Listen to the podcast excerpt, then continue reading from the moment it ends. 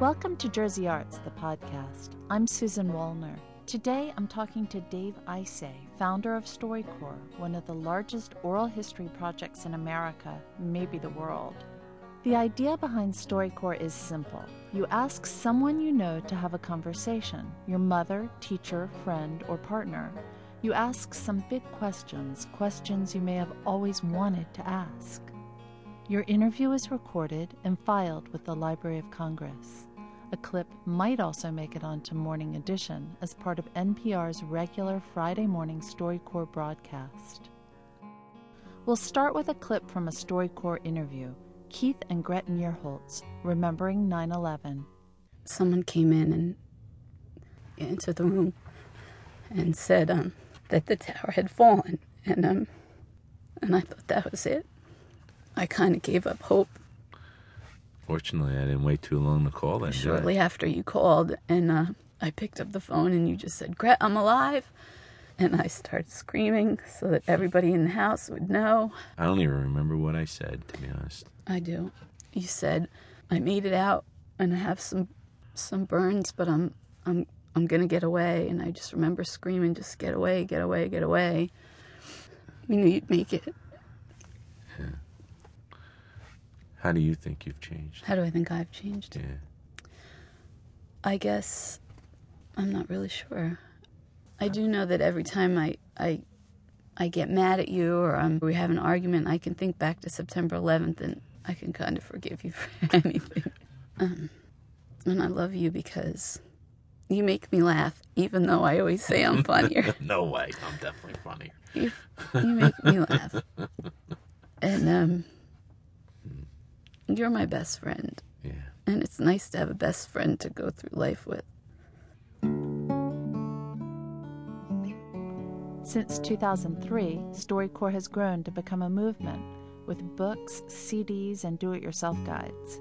At its heart are the traveling StoryCorps mobile booths, recording stations housed in Airstream trailers that travel the country.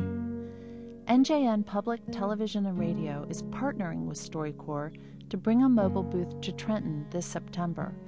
It's all the brainchild of Dave Isay, five time Peabody Award winning radio producer, MacArthur genius, and man with a mission. Dave's goal is for everyone in America to take the time to sit down and talk to the people they love and to record their conversations. Dave was inspired by the interviews done with former slaves by the Works Progress Administration in the 1930s and by the great oral historian Studs Terkel, who cut the ribbon on the very first StoryCorps booth's opening day.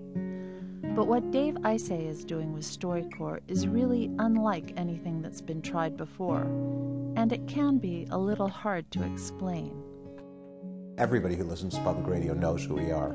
People who don't listen to public radio don't know who we are. We're trying to fix that. And our goal over the long term is to reach, to touch the lives of every American family with StoryCorps. So we've got a long way to go, but we're excited to be partnering with NJN and, and um, starting to get the word out beyond the public radio audience. So StoryCorps is a very simple idea. It started about seven years ago, and we put a booth in Grand Central Terminal here in New York City um, and opened it up. You make an appointment and you bring anyone you want to honor by listening to their story. It could be your grandmother or friend or your bus driver, uh, anyone who you want to bring to this booth. You bring them to the booth and you're met by a trained facilitator who brings you inside and you close the door and you're in this kind of sacred space. The lights are low. And for 40 minutes, you look um, your grandmother, say, in the eyes and you listen and you talk. Um, most people ask kind of big life questions. How do you want to be remembered? What are the most important lessons you've learned in life? A lot of crying in the booth. At the end of 40 minutes, two CDs have been burned. One goes home with you, the other stays with us. Um, and goes to the Library of Congress. So your great, great, great, great, great grandkids can someday get to know your grandmother through her voice and story. Here's a clip from one of the first StoryCorps conversations recorded in New York City's Grand Central Terminal. Danny Perasa and his wife Annie are talking about their marriage. You see, the thing of it is, I always feel guilty when I say I love you to you, and I say it so often. I say it to remind you that as dumpy as I am, it's coming from me. It's it's like hearing a beautiful song from a busted old radio. And it's nice of you to keep the radio around the house. If I don't have a note on the kitchen table, I think there's something wrong. You write a love letter to me Well, every the only morning. thing that could possibly be wrong is I couldn't find a silly pen. To my princess, The weather out today is extremely rainy. I'll call you at 11:20 in the morning. It's a romantic weather and I love you. I love you. I love you. It's this very simple idea that has caught on uh, pretty rapidly over the last seven years. And I think that interview experience is so important to people because it reminds um, them that they matter and won't be forgotten. And uh, it's really, people think of it as 40 minutes to kind of leave a legacy. Uh, they know that this will be the way that their descendants get to know them. So it becomes a really profound experience for people. I also think that the microphone gives people the license to have conversations and say things they don't get to say during the normal course of daily events. Uh, and it's really an opportunity to kind of turn off your iPod and your iPhone and look a loved one in the eye and just by listening to them and ask them about their lives, tell them how much they mean to you. What gave you this idea? Well, I, I, you know, I was a public radio uh, documentary producer for many years, but it's really, I mean, every experience I ever had in my life kind of led to this thing. Uh, when I was a little kid, when I was um, 12 or 13 years old, I interviewed my grandparents um, with the tape recorder that I had around the house, a cassette recorder. And that whole generation, I had these like wild, crazy grandmother and her crazy sisters, and they were amazing people, and the whole generation died off. And when I was in my early 20s, I went looking for that tape and couldn't find it. And still to this day, um, 25 years later, you know, when I go to my parents' house, I look for the tape. And part of what I wanted to do with StoryCorps was to make sure that nobody made that dumb mistake that I did of losing that tape. So when you do StoryCorps, you know that this is going to be in the Library of Congress and it's going to be safe forever. But also, you know, when I did, um, when I used to do radio documentaries, I did a documentary about 20 years ago with two kids growing up in a housing project in Chicago where I gave them tape recorders and had them record a diary of their lives for a week. And it was the first kind of do it yourself radio documentary that had ever been done where people took tape recorders and recorded their own stories. And I saw with these kids that when, for instance, one kid crawled into his bed with his, into bed with his grandmother, that that microphone gave him the license to ask questions he had never asked before. And the conversation continued long after the tape recorder was turned off. And then, as basically everybody in this documentary died over the last 20 years, these tapes became incredibly important to those kids. So, those experiences and many, many others led to the creation of StoryCorps. Again, such a simple idea. But you know what I think StoryCorps does, there's two sides to it. One is this experience, and we've done about 35,000 interviews with about 70,000 people um, in, in, um, all, in all kinds of different facilities, including these mobile booths, one of which is, is going to be coming to Trenton. Um, and um, there's also access to the stories, which are broadcast on NPR, and now we're starting to do animation, and we do these books and so forth. And I think these stories, which are drawn from really the full uh, swath and diversity of American voices. When we pull into um, Trenton, for example, half of our slots are held for community organizations who we partner with. So we partner with more than 500 community organizations every year. That could be um, juvenile justice groups or homeless groups or immigrant groups. And, um, and when you hear a voice on NPR or you see one of these cartoons or, or read something in a book, almost by definition, it's going to be someone very different than you are.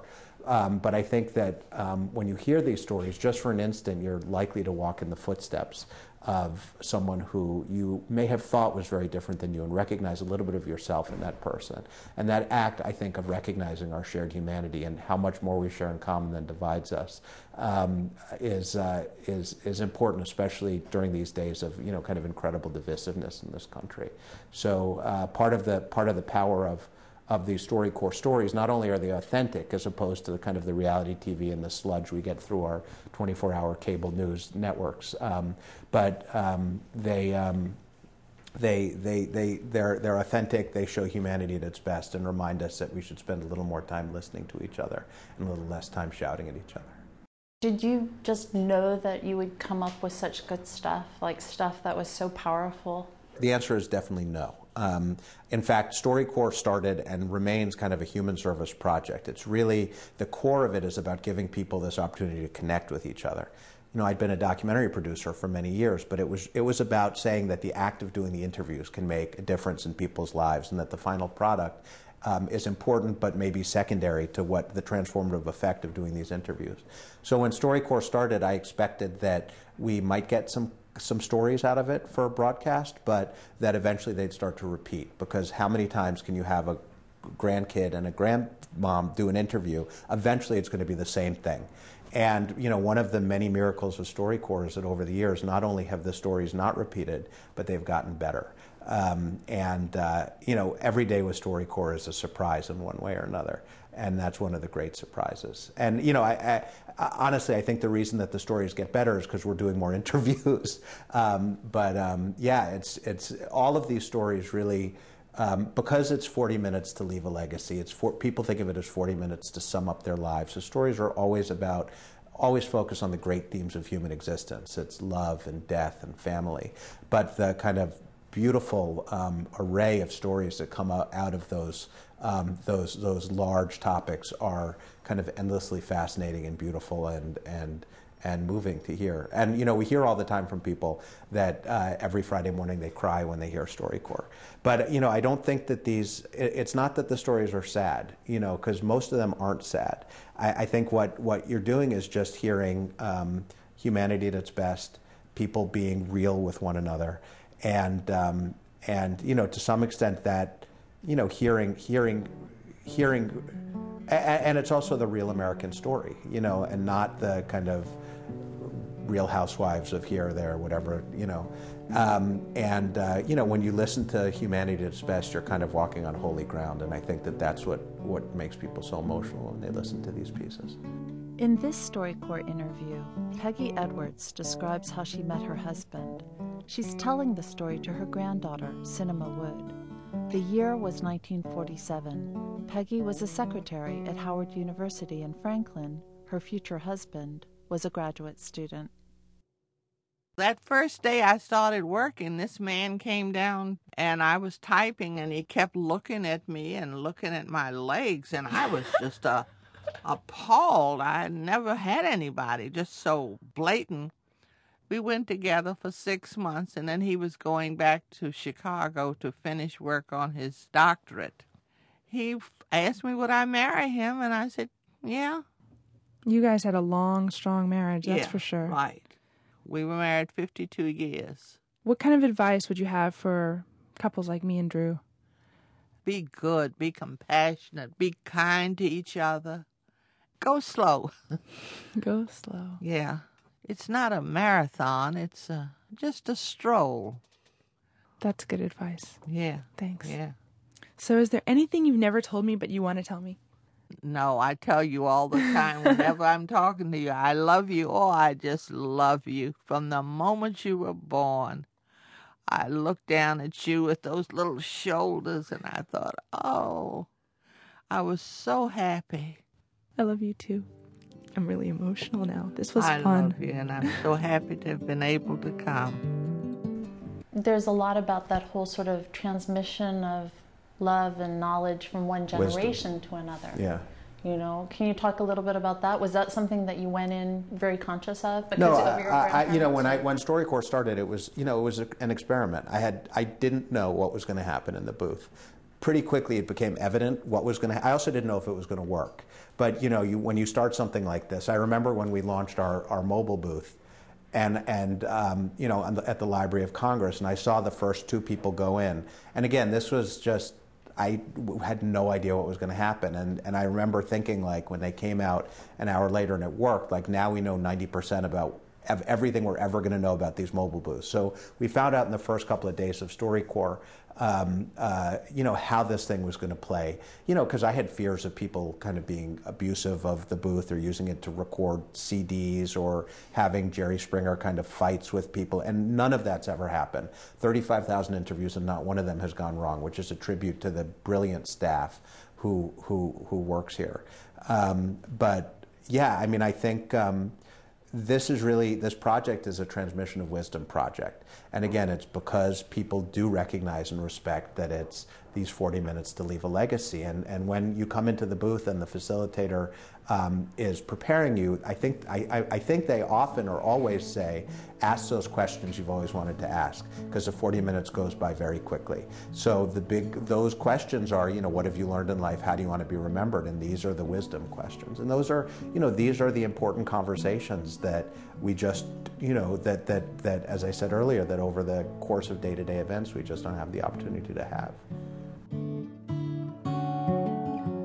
StoryCorps' mobile booth will be in Trenton from September 9th through October 2nd. It will be parked between the New Jersey State Museum and the New Jersey State Library on West State Street. For information on how to sign up for an interview slot, visit njn.net.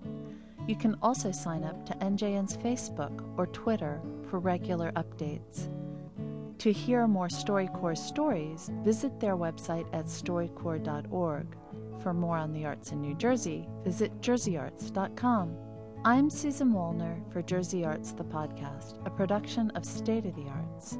State of the Arts airs on NJN Public Television Thursday nights at 8 or view stories anytime at njn.net/arts. The New Jersey State Council on the Arts is proud to co-produce State of the Arts. The New Jersey State Council on the Arts, encouraging excellence in the arts since 1966. Additional support was provided by the Geraldine R. Dodge Foundation, supporting cultural, educational, and environmental initiatives that make our world more livable.